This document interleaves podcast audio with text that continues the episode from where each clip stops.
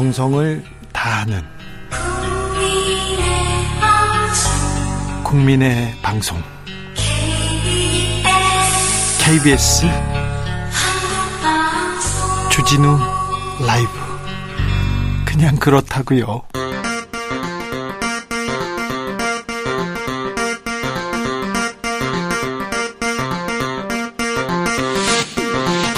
주진우 라이브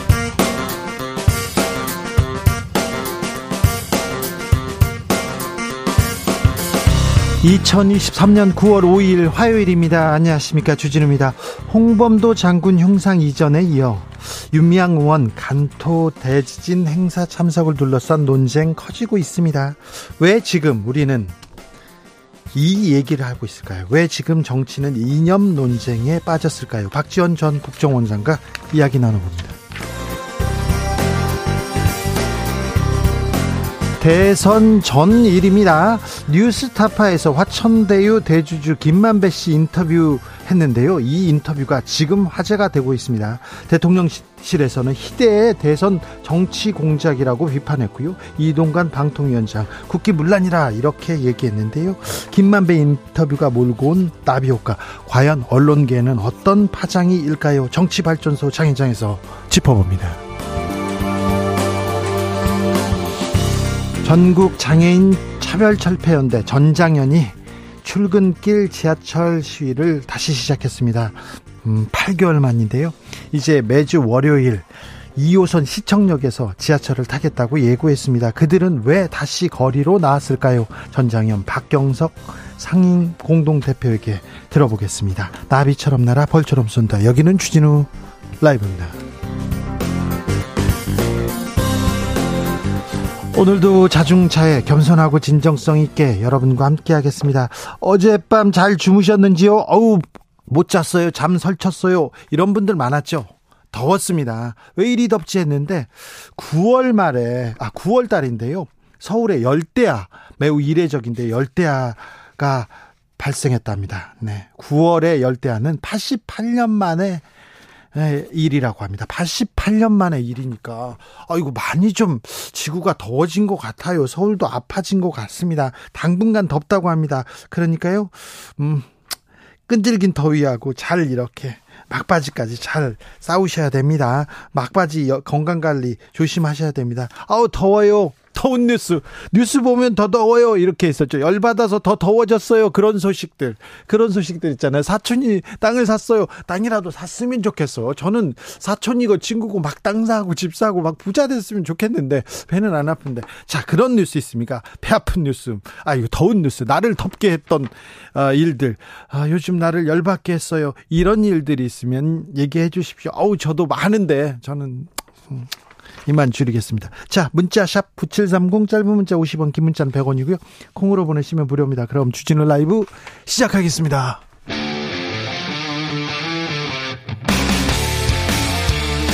탐사보도 외길 인생 20년. 주 기자가 제일 싫어하는 것은?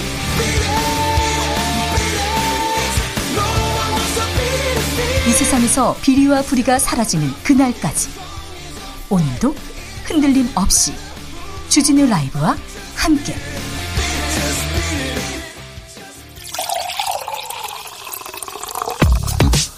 진짜 중요한 뉴스만 쭉 뽑아냈습니다. 주스 정상근 기자 어서 오세요. 안녕하십니까. 물가가 문제입니다. 물가 상승률 다시 3%대로 올라섰습니다. 네, 지난달 물가 상승률이 3.4%로 나왔습니다. 올해 4월 3.7%를 기록한 이후 4개월 만에 가장 큰 폭이고요. 석 달 만에 3%대로 다시 올라왔습니다. 어, 지난달과 비교하면 1.1%포인트나 뛰었습니다. 어, 특히 농산물의 물가 상승률이 높았습니다. 폭염, 폭우 등 이상 기후의 영향으로 농산물의 물가 상승률은 5.4%나 됐습니다. 물가는 올라요.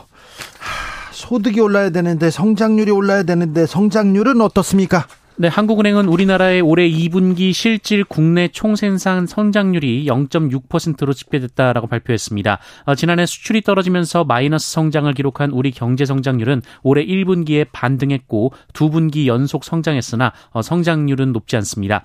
어, 부분별로 살펴보면 설비 투자를 제외한 모든 부분이 뒷걸음질을 쳤는데요. 네. 1분기 성장을 이끌었던 민간 소비도 0.1% 감소했습니다. 네. 경제는 어렵습니다. 더 어려워질 것 같습니다. 네.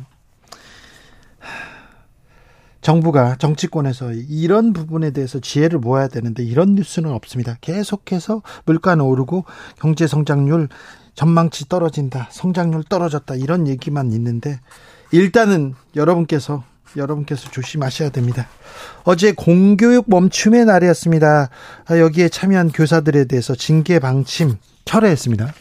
네, 이주호 교육부 장관은 오늘 한국교원단체 총연합회 등을 만나 어제 치러진 공교육 멈춤의 날에 연가나 병가를 낸 교사들에 대한 징계 방침을 철회하겠다라고 밝혔습니다. 네, 철, 철회해야죠. 네. 법에도 눈물이 있다는데. 군산에서 숨진 교사 갑질 피해 정황 계속 드러나고 있습니다. 네, 전북 군산시 동백대교 아래로 투신해 숨진 초등학교 교사가 학교장의 업무 처리 방식과 사적인 민원 등으로 어려움을 호소했다라는 증언이 나왔습니다. 네. 고인은 스마트 칠판 등 에듀테크 업무와 돌봄 업무를 전담하면서 교장과 갈등을 빚어온 것으로 전해지는데요. 어, 더욱이 동료 교사와 함께 어, 교장의 관사에 놓을 가구를 나르는 데까지 동원됐다. 어, 이런 보도도 나왔습니다. 이런 뉴스가 계속되고 있습니다. 이게 그럼 개인적인 문제가 아니라 구조적인 문제인 겁니다. 최근 최근에 왜 이렇게 교사들이 음 나쁜 소식들이 많지 그 전에도 많았습니다. 통계를 보면 그 전에도 많았는데 그 전에는 아무도 귀 기울여 주지 않았어요. 지금 이 상황에서 서희 초등학교에서 이런 일이 있었고 그리고 많은 선생님들이 극단적인 선택을 하는 이 상황에서 좀 더 나은 교육 환경, 교권 이렇게 아, 만들어 줘야 되는데 네, 그런 고민이 필요합니다. 대통령실에서 김만배 씨 인터뷰 대선 선거 대, 선을 공작했다, 공작 사건이다 이렇게 규정합니다. 네, 대통령실 고위 관계자는 성명을 내고 화천대유 대주주 김만배 씨와 신학림 전 언론노조 위원장 간의 뉴스타파 인터뷰는 허위 인터뷰라며 희대의 대선 공작 사건이라고 주장했습니다.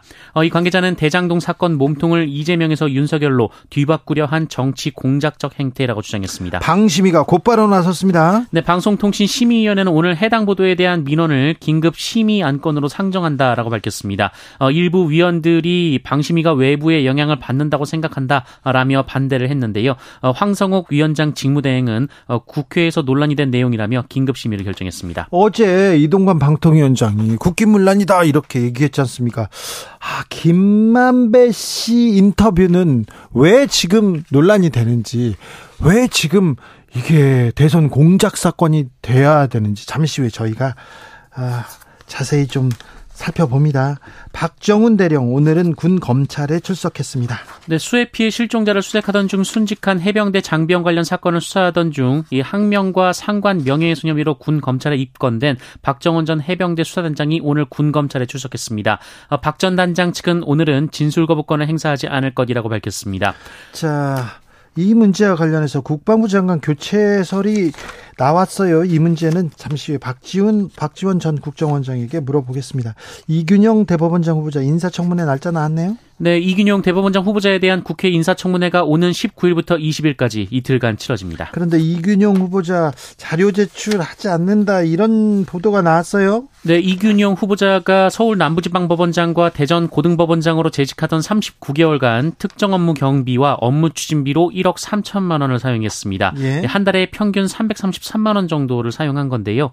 어, 그런데 이균용 후보자 측은 구체적인 사용 내역에 대해서 어, 사법부의 공정한 업무 수행 에 지장을 초래할 우려가 있다며 제출하지 않았습니다. 네. 윤미향 의원에 대한 얘기 계속됩니다. 조청년 어, 관련 행사에 참석했다. 그런데 윤미향 의원은 나는 당당하다 이런 입장을 냈습니다.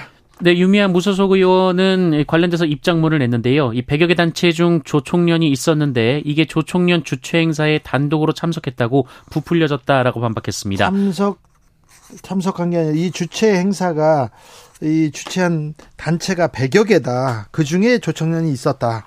네. 네, 윤미향 의원은 조총련하고 접촉할 이유도 없다라면서 이 추도 사업 참여는 법이 규정한 신고 대상도 아니다라고 주, 어, 주장했습니다. 네.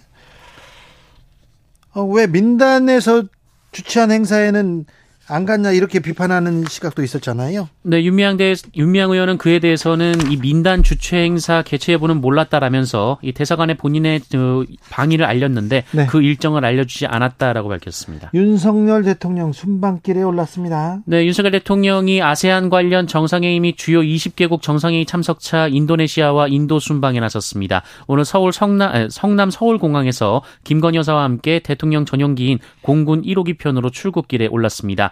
어, 오늘은 인도네시아 자카르타에 도착한 후 동포 간담회를 진행할 예정이고요. 어, 내일부터 한 아세안 정상회의, 아세안 플러스 3 정상회의, 동아시아 정상회의에 참석을 하고 인도네시아, 말레이시아, 싱가포르 등 각국 정상과 양자 회담도 합니다. 어, 또한 인도 뉴델리로 이동해서는 G20 정상회의에 참석합니다.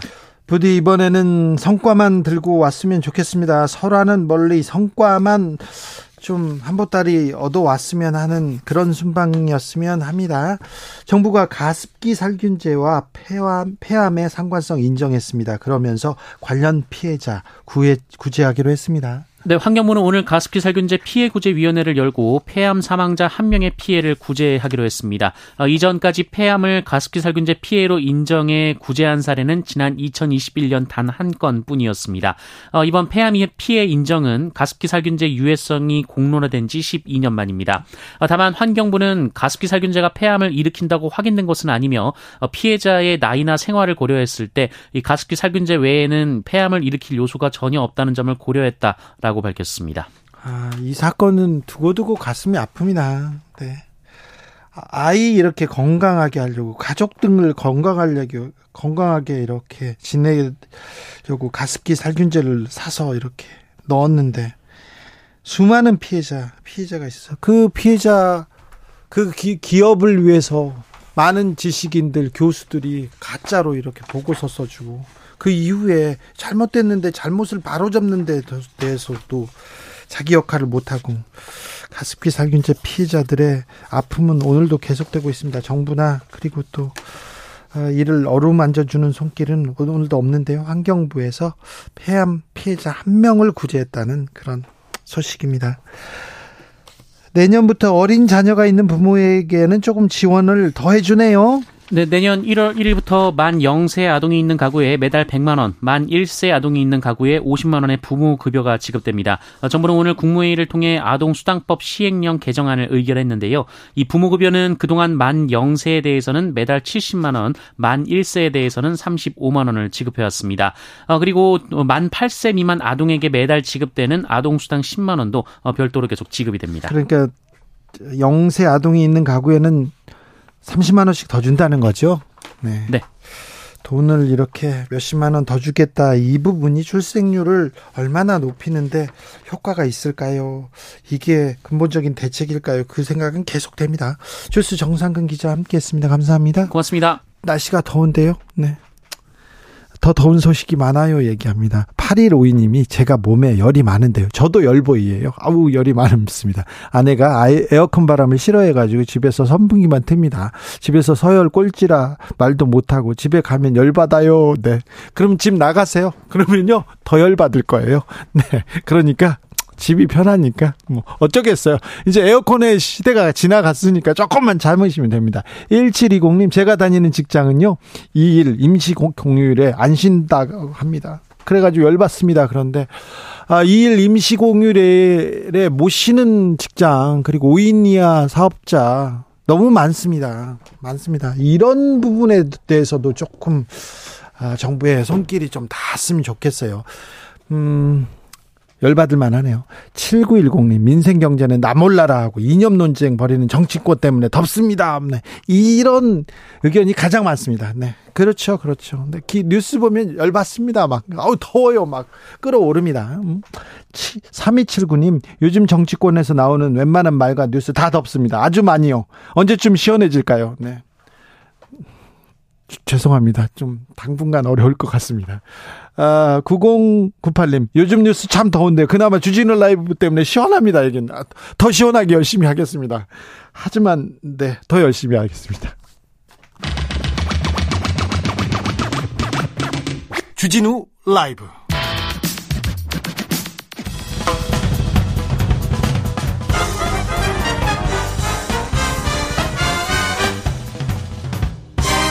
훅 인터뷰 모두를 위한 모두를 향한 모두의 궁금증 훅 인터뷰 오늘 아침에 전장현이 8개월 만에 다시 지하철 시위를 나섰습니다. 왜 지하철을 타게 된 건지 어떤 이야기를 하고 싶은지 한번 들어보겠습니다. 전국 장애인 차별 절폐연대 박경석 박경석 상임 공동 대표 오셨습니다. 안녕하세요.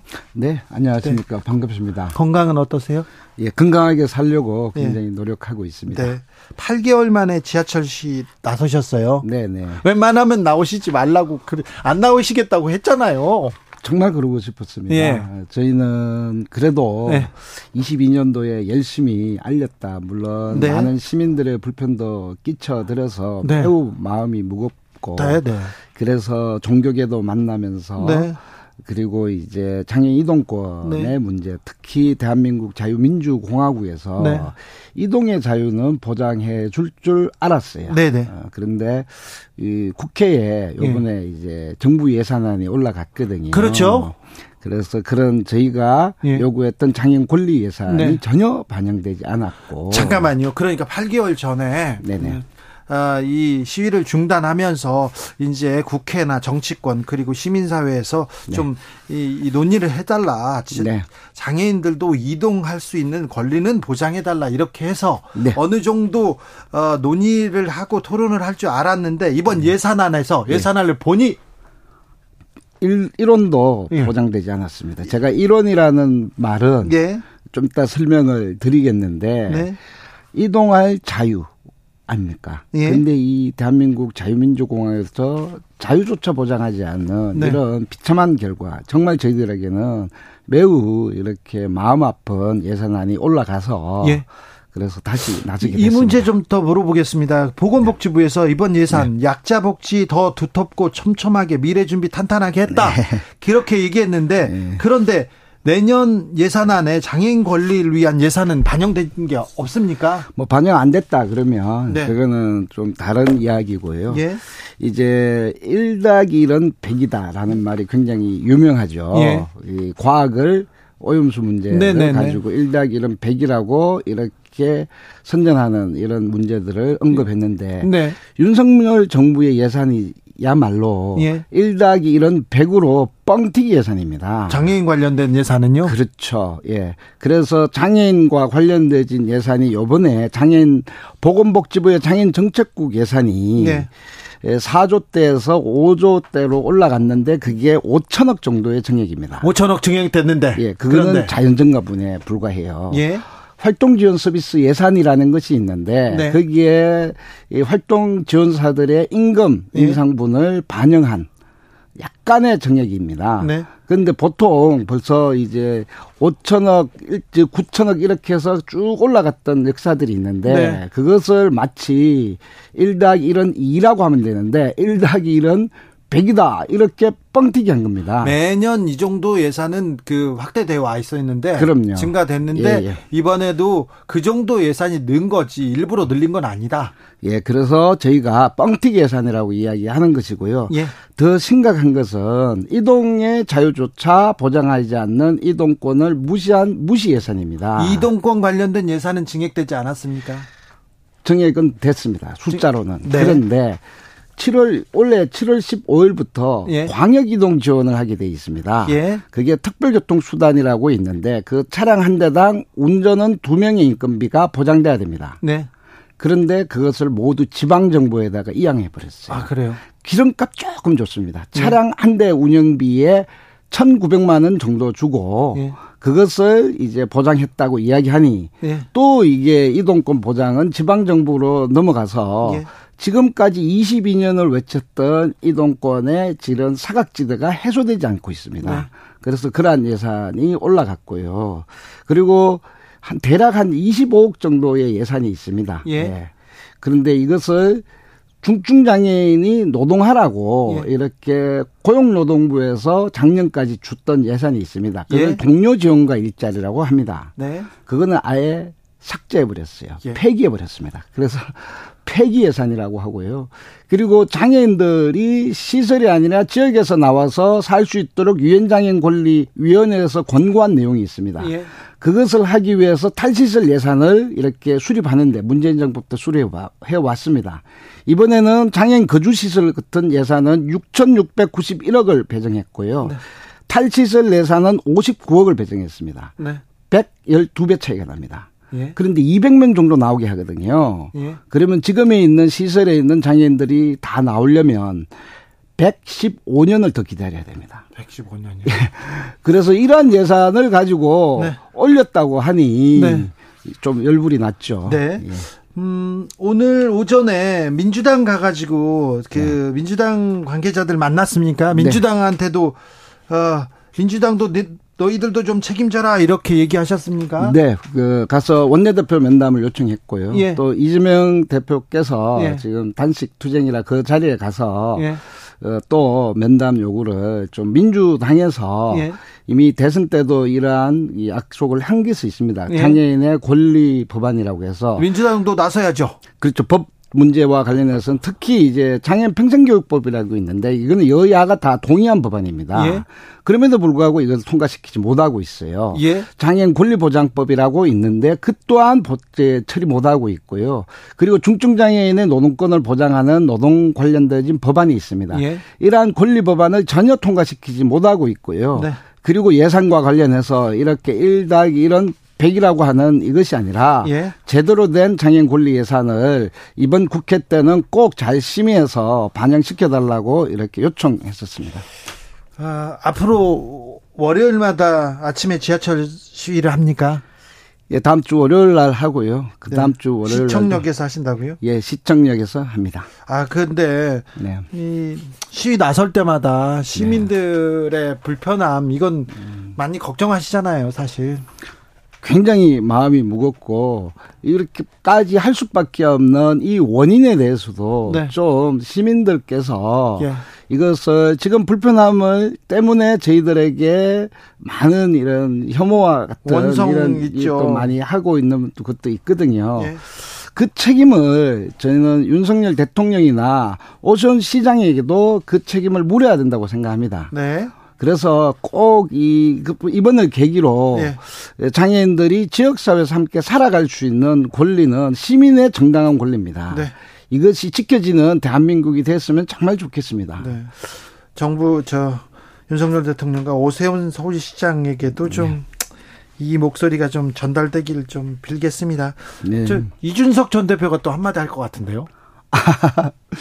어, 또 비문명이라고 이야기할 것 같은데요. 뭐 음. 그런 말씀 안, 하지 말고 네. 좀 비문명은 이것을 차별하고 있는 대한민국 사회가 비문명적인 사회라고 생각합니다. 네네. 네. 그리고 헌법에는 모든 국민은 법 앞에 평등하고 누구든지 차별받지 아니한다라고 하고 있습니다. 네. 대한민국 사회에서는 장애인들이 정말 지독히도 지속적으로 차별받고 있는 사회인데 네.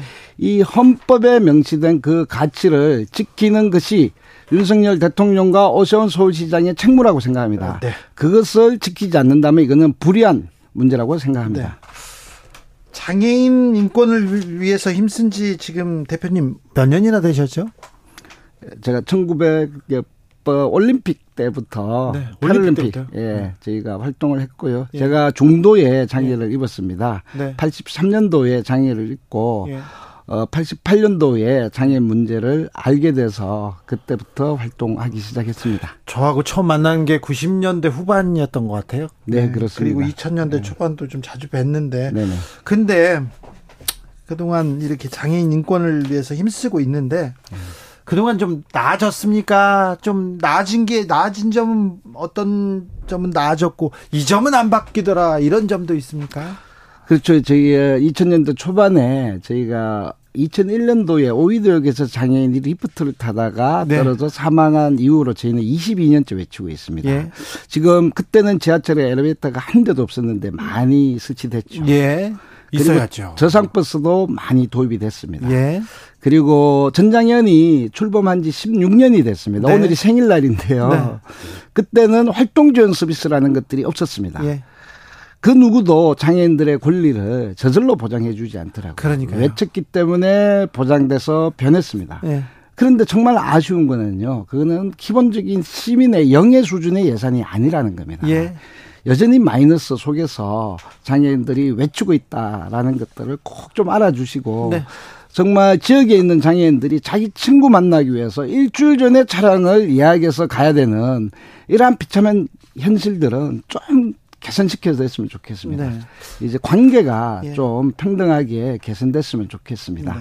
미국에서도 영국에서도 선진국에서도 자기 몸을 쇠사슬에 감고 이렇게 그렇죠. 버스 앞에서 예, 장애인 이동권 보장하라 이런 시위가 있었어요. 그 많이 있었습니다. 예, 그 그런 단계를 넘어서 갔는데 우리 전장현은 그리고 대표님은 거리에서 너무 오래 있으니까 또 시민들하고 이렇게 만나게 되는 게 만나면 이렇게 순한 사람인데. 그렇죠. 그러니까요. 순한 분인데. 예. 네. 밖에서 언론에서 보면 막 오, 제일 무서운 쌈꾼 아. 이렇게 보이는 거는 어떻게 생각하세요? 만나보면 네. 굉장히 다를 거라고 생각합니다. 처음에는 이 이렇게 저도 장애를 처음 입고 장애인을 예. 만났을 때 많이 거리가 멀었어요. 예. 마찬가지가 아닌가 싶습니다. 만날 수 있는 기회와 대화할 수 있는 기회가 많아진다면 네. 이러한 편견은 없어질 거라고 생각합니다. 임효진님께서 장애인도 비장애인과 똑같이 버스 타고 지하철 타고 이동할 권리가 있습니다. 그럼요, 있죠. 유민정님께서 세수 줄어서 여기저기 예산 다 줄였거든요. 그래서 배정이 돼서 다행 아닙니까? 이렇게 얘기하는 분도 있고요. 진구년님 지하철 말고 그래도 서울시청 가서 시위하면 안 됩니까? 이렇게 얘기하는데. 서울시청에서도 하고 있고요. 아, 네. 지금 국회 앞에서도 하고 있고요. 네. 할수 있는 모든 방법을 다 하고 있습니다. 서울시청 앞에서 국회 앞에서 시위하면요 뉴스에 안 나온대요. 그나마 지하철로 가야 이렇게 나오는 거 이것도 안타까운데 네, 네 그렇죠. 네. 네. 그, 그, 지하철로 가기 전에 또 모셔서 얘기 듣겠습니다. 네. 감사합니다. 고맙습니다. 네. 그래도 아무튼 시민들, 하, 불편, 이 부분은 계속 생각하고 계시죠? 아, 그럼요. 마음 무겁게 생각하고 있습니다. 알겠습니다. 전장현의 박경석 상임 공동 대표였습니다. 감사합니다. 네, 고맙습니다. 교통정보센터 다녀올게요. 임초희 씨.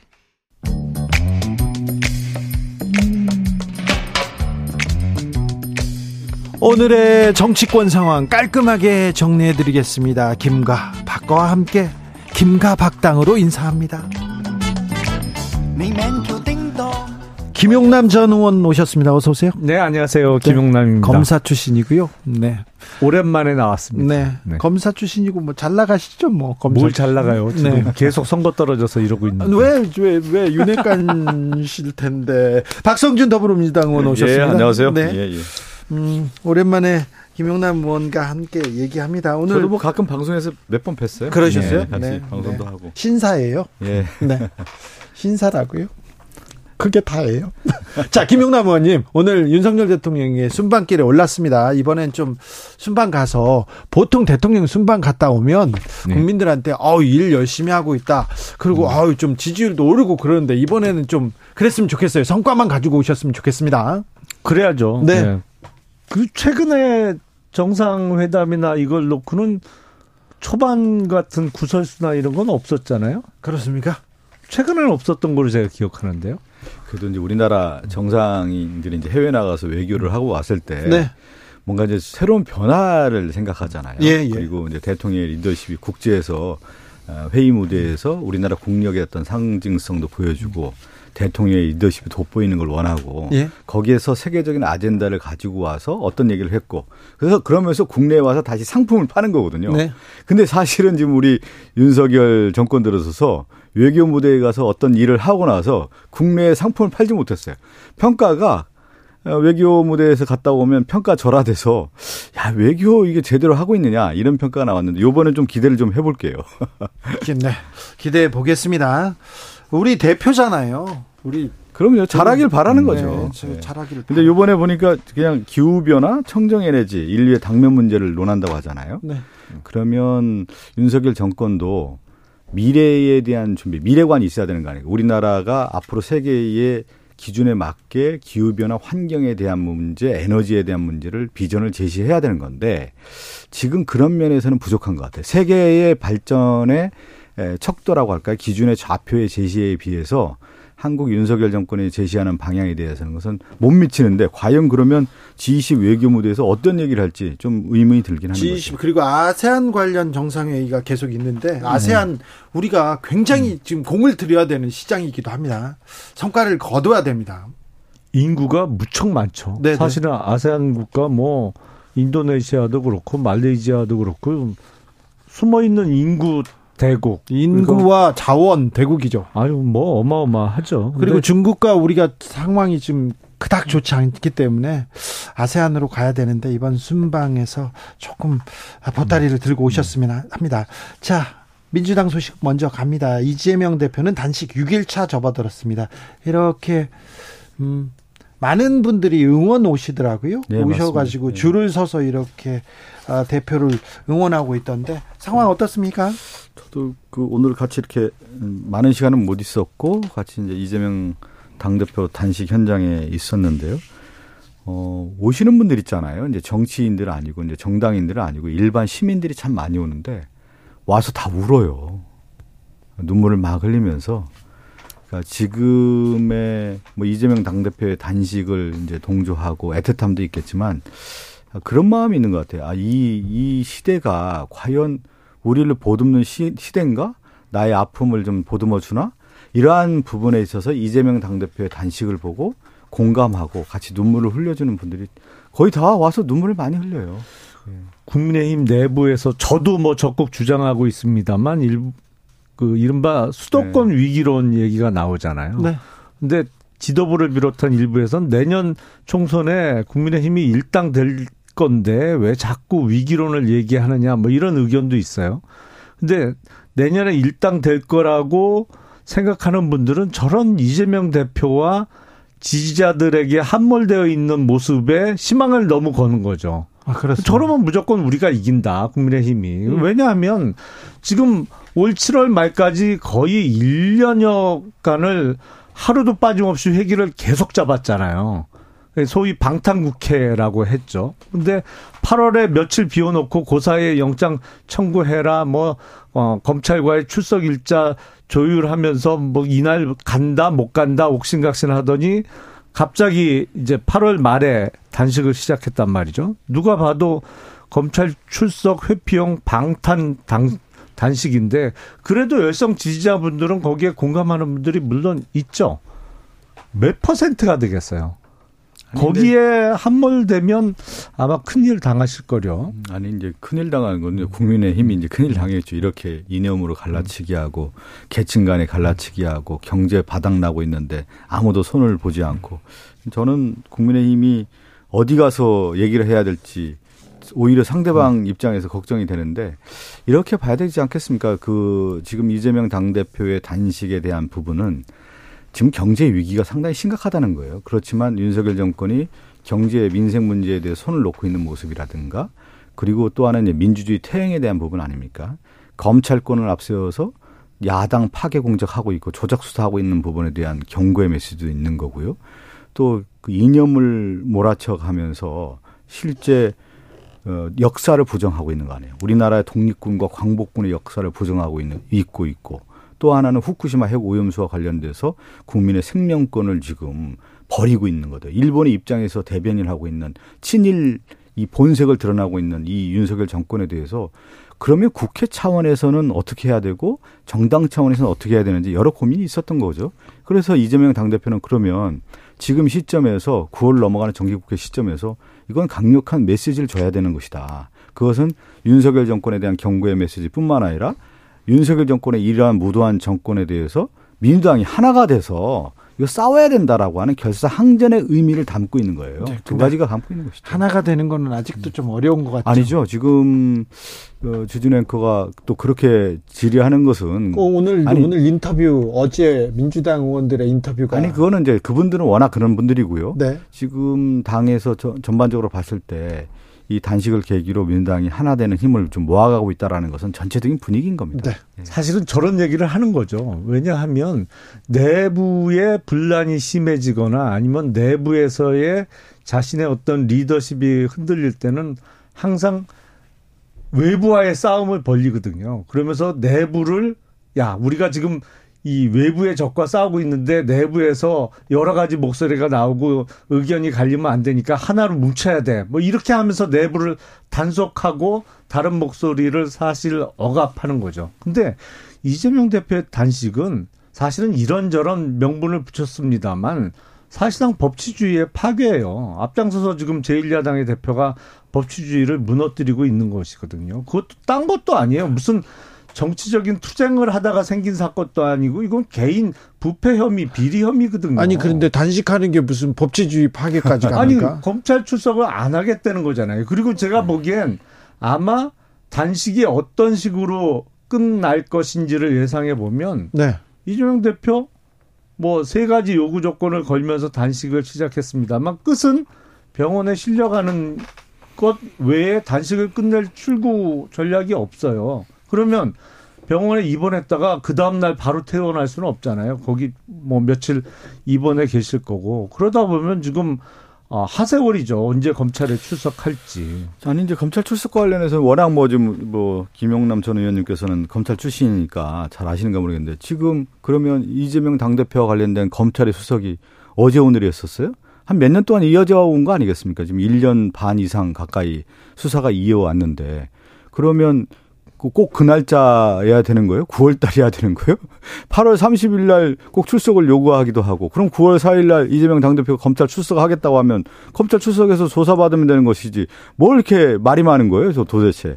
이 이건 뭐냐면 검찰 출석에 대한 카드를 가지고 민당에 대한 분열에 하나의 카드로 쓰는 것이죠. 그런 문제이기 때문에 정치적인 의미가 있고 정치 행위를 하고 있다라고 보는 거고요.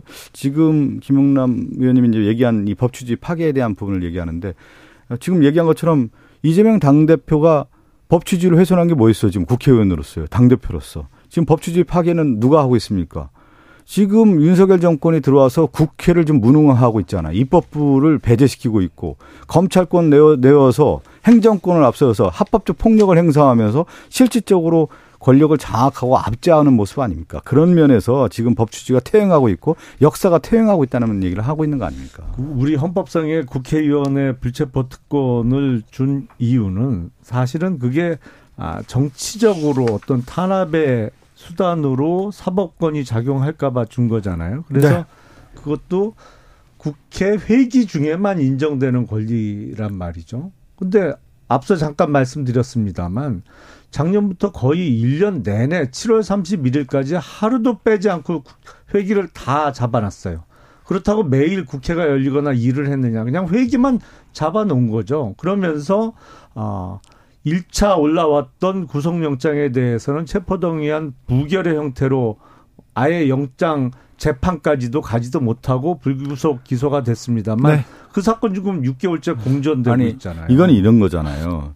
윤석열 정권이 검찰 정권이고 검찰에 의한 주도적인 수사가 이뤄져 왔는데 과연 그러면 한 개인을 대상으로 해서 수사가 몇 년 동안 이어져 왔고 네. 수백 번에 걸쳐서 압수수색했고 지금 검찰 수십 명 또 검찰 인력들이 한 수백 명이 조사를 해왔는데 아니 그 수사 내용들을 보면 지금 뭐가 나와 있습니까? 구체적 사실관계에 대한 입증도 제대로 못 되고 있는데 그런데요. 그것을 가지고 이제 검찰을 수사를 해서 민당을 지금 분열의 책동으로 좀 쓰고 있는 것이죠. 지금 그러면 음. 이재명 대표가 네.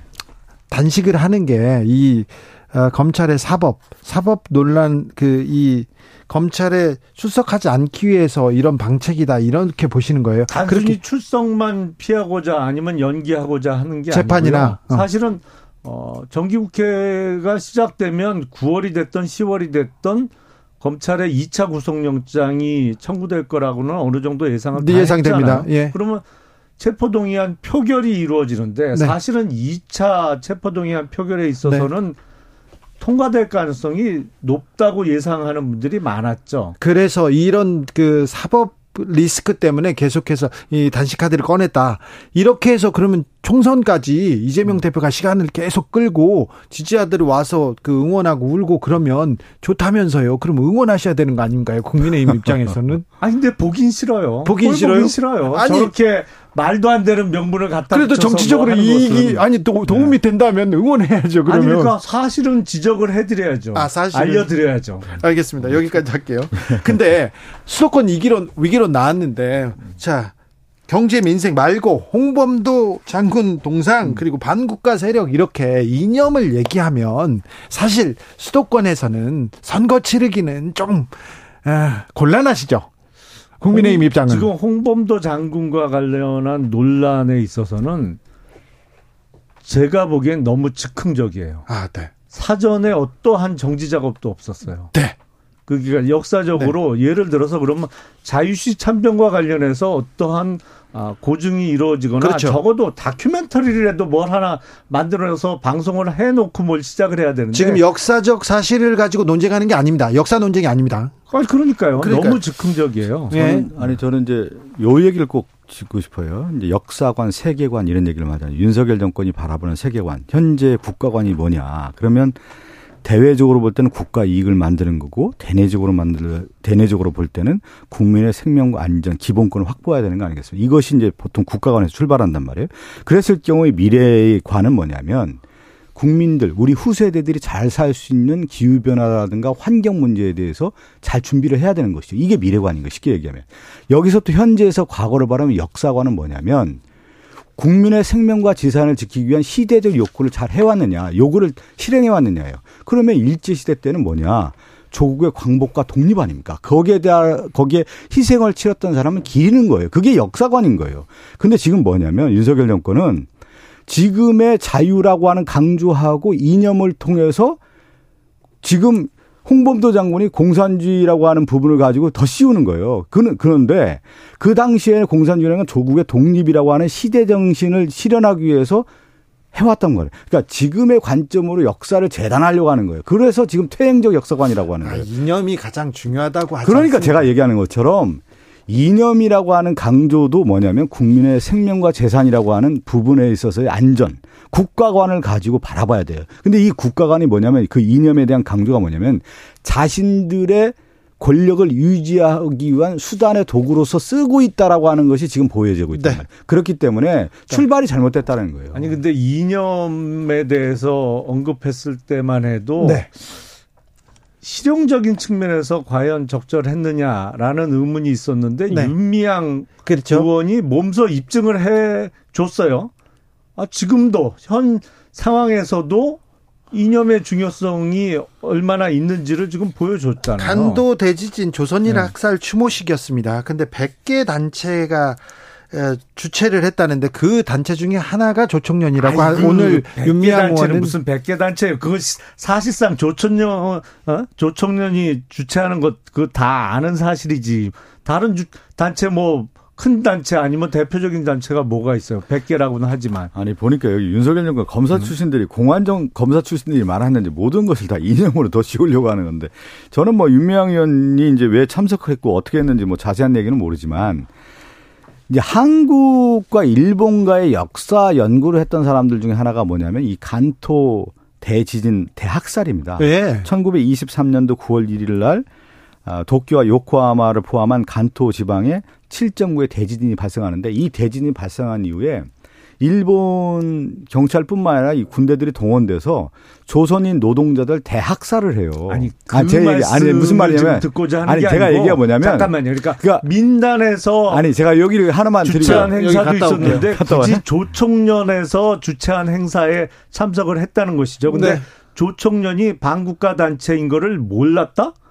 아니 그걸 모르고 참석했으면 국회의원 자격이 아예 없는 거죠. 사실은 윤미향 의원은 뭐 여러 가지 아니 이제 어, 사실에서도 자격 없는 건 우리 역사를 됐지만. 바라보는 시각인데 저 윤미향 의원이 뭐 조총련 행사에 참석했는데 그 단체 지금 저 윤미향 의원 얘기로는 그 수많은 단체들이 중에 하나가 조총련이었다는 거 아니겠어요? 네. 그걸 떠나서 이 간토 대학살에 대한 한국 근현대사에서 일본이 조선인들을 대상으로 어떻게 했는지에 대한 역사적 규명과 사실 구체적인 규명, 이 희생자들에 대한 정신을 어떻게 기리게 했느냐에 대한 부분을 우리가 놓친 부분이에요. 한국에서 사실은요. 이 간토 대지진에 대한 역사적 규명, 구체적 사실, 여기에 대한 책임 소재, 이런 것들에 대해서 역사관을 가지고 일본에 대해서 분명히 얘기를 해야 되는데 우리가 사실 그러한 부분을 놓쳤던 부분도 있단 말이에요. 그걸 한번 되돌아볼 필요가 있는 거죠. 보수는 뭐, 뭘 아니, 했을까? 제가, 제가 김영남이 한 말씀만 좀 드리면 원래 보수적 가치가 뭐냐면 동서양을 막론하고요. 민족을 강조하는 게 사실은 보수의 가치입니다. 네. 근데 우리나라는 지금 보면은 보수 우파들이 민족을 버리고 있어요. 민족 통일 이런 얘기는 이, 런 얘기를 원래 민족과 통일이라고 하는 것은 독일의 우파도 그렇고 모든 전 세계 우파가 하나 된 이건데 지금 보면은 이, 이 자유를 얘기하는데 우리의 통일과 역사 이런 거에 대한 것들은 부정하고 있는 것이 지금 우리나라의 보수 우파들의 자, 생각이라 보수, 도대체 어디가 있네요 보수 우파가. 자 수원의 보수 김용남. 자 명확한 것은 네. 그러니까 지금 조청년 을 비롯해서 아, 소위 주체 사상을 신봉하는 사람들이 이야기하는 민족의 어떤 그 입장하고는 다른 것이죠. 그러다 보니까 뭐 우파가 오히려 민족을 부정하는 거 아니냐 이런 오해들을 하시는 게 있는데 제가 드리고 싶은 말씀은 그러면 조청년이 반국가 단체가 아니냐? 그걸 부인할 수는 없죠. 조청년은 반국가 단체예요. 그건 네. 인정하시죠? 네. 그건 인정하시잖아요. 아니 그렇죠. 네, 네. 조총련이라는 게 뭐 이제 친북 단체 아닙니까 거기는? 아니 뭐 네. 그렇죠. 뭐 명확한 반, 네. 반국가 단체고 그거는 대법원 판결에 의해서도 이미 확인이 된 것이고요. 그리고 윤미향 의원이 조총련이 100개 단체 중에 그냥 just one of them입니다. 아니 그거는 말을 만들어내는 거고 사후적으로 자, 누가 봐도 아니, 이 행사는 조총련이 아니. 주최하는 행사였고 간토 대지진 학살과 관련해서는 그날 민단이 주최하는 행사도 있었는데 거기는 안 가고 조청년이 주최하는 행사에 갔단 말이죠. 그거를 아, 지금 문제 삼는데 무슨 갑자기 뭐, 어? 그 강토 대지진 참변과 관련해서 말씀을 장황하게 계속 이념으로 가는데요. 아니, 그러니까 이념으로 가는데 지금 아니 김용남 의원님 우리나라에 무슨 공산 전체주의를 맹종하거나 추종하는 사람이 어디 있고 지금 있어요? 주체, 주체 사상을 아니, 얘기하는 사람이 아니, 도대체 없다고요? 아니요 근데, 누가 있어요 아니, 지금 그러니까 이렇게 네? 사실을 호도하시는 거예요. 잠시만요. 네. 좀 그런 사람은 좀 잡아가시면 좋겠어요. 구속을 해야지 왜 아니, 얘기만 그러니까 하고 있어요. 아니 북한 체제에 대해서 지금 잠깐만요. 누가 그 최근에 민, 민주노총 간부들의 간첩단 사건도 있었습니다만 사실은 왜 잡아가야지 안 잡아가느냐? 아, 지난 문재인 정부에서 국정원 대공수사권 뺏겠다고 그랬잖아요. 그리고 사실상 대공 수사를 못하게 막아놨잖아요. 아이고, 아니 지금 문 아니, 아니 그건 사실이죠. 아니, 윤 대통령이 얘기하는 반국가 단체라는 게 도대체 누구예요?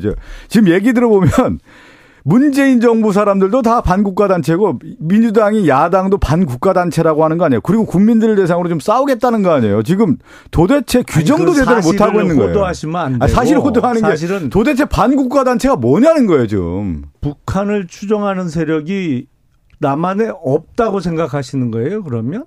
아니, 없어요, 있어요. 그거 제가 어떻게 합니까, 그걸? 아니, 민주노총 간첩단 아니, 사건도 그러면 날조된 아니, 수사라고 아니, 지금 주장을 하시는 지금 거예요? 들어보세요. 우리나라가 지금 북한과의 경제력에서 40배, 50배가 넘고 체제 자, 관련돼서 아니, 그럼에도 불구하고 그 북한에 대해서 여기까지 하겠습니다. 두분 두 여기까지 하겠습니다. 예, 예. 그만할게요. 자 검사 출신 김용남 의원한테 하나만 물어볼게요. 음. 고발 사주 의혹 재판받는 손준성 어, 검사 검사장으로 네. 승진했습니다. 이 점은 어떻게 보십니까?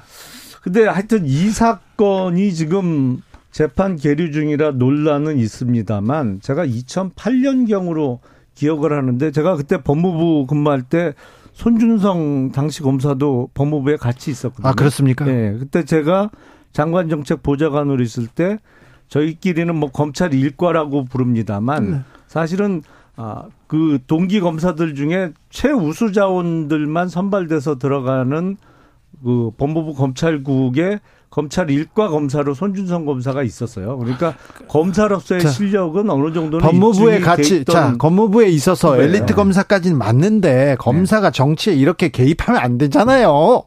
개입이 입증됐어요. 개입 지금. 아니 그 텔레그램 증거가 나와지 않습니까? 아니 제가 이거를 지금 제가 그 이 당시에 법사위를 했어요. 네. 너무나 잘 알아요. 이 고발 사주 의혹인데 추후에 추후에 이제 정권이 바뀌면 이거 다시 조사를 받지 않겠습니까? 고발사주 관련해서. 이거 어떤 명백한냐면 검사가 야당 의원과 협작해가지고 네. 고발장을 만들어서 야당에게 야당에 전달해주면 네. 그걸 고발 접수를 하고 그걸 음. 가지고 언론에 보도하고 이게 하나의 뭐냐면 메카즘이 형성이 됐던 거예요. 그 주체가 누구였냐면 중심 세 중심이 누구였냐면 손중성 검사였어요. 그런데 이 사람을 검사장으로 승진을 시켰다? 그러면 이 고발 사주의 당사자가 누구냐, 그 윗사람이 누구냐에 대한 부분이 굉장히 논란이 컸었는데 여기까지 얘기하죠. 이거는 정말 말도 안 되는 인사인 거예요. 나중에 다시 조사받을 겁니다, 이거. 좀 굳이 네. 이런 인사를 하셨을까 이런 네. 생각이 좀 들죠. 글쎄 뭐 사실 확인은 나중에 되겠습니다만 네. 사실은 그 소위 얘기하는 고발 사주 의혹이라는 건 잘 이해는 안 돼요. 아 이해 안 이해가 돼요? 안 되는 네. 텔레그램에 다 나오고 고발 사주 고발장까지 다 아니, 보낸 게 다 드러났는데 김웅 의원이 지금은 현직 국회의원입니다만 그때는 그런 위치에 있지도 않았거든요. 그래서 굳이 왜 뭐 지금 민주당의 주장대로 그런 일이 이루어졌다면 그럴 이유가 없었거든요. 별로. 그럴 위치에도 있지 않았었고. 그건 명백한 사실들이 나오고 있는 나중에 아, 모든 걸 다 아는 의원님께서 모른다고 하니까 좀 낯설어요. 자, 김용남, 박성준 두 분 감사합니다. 예.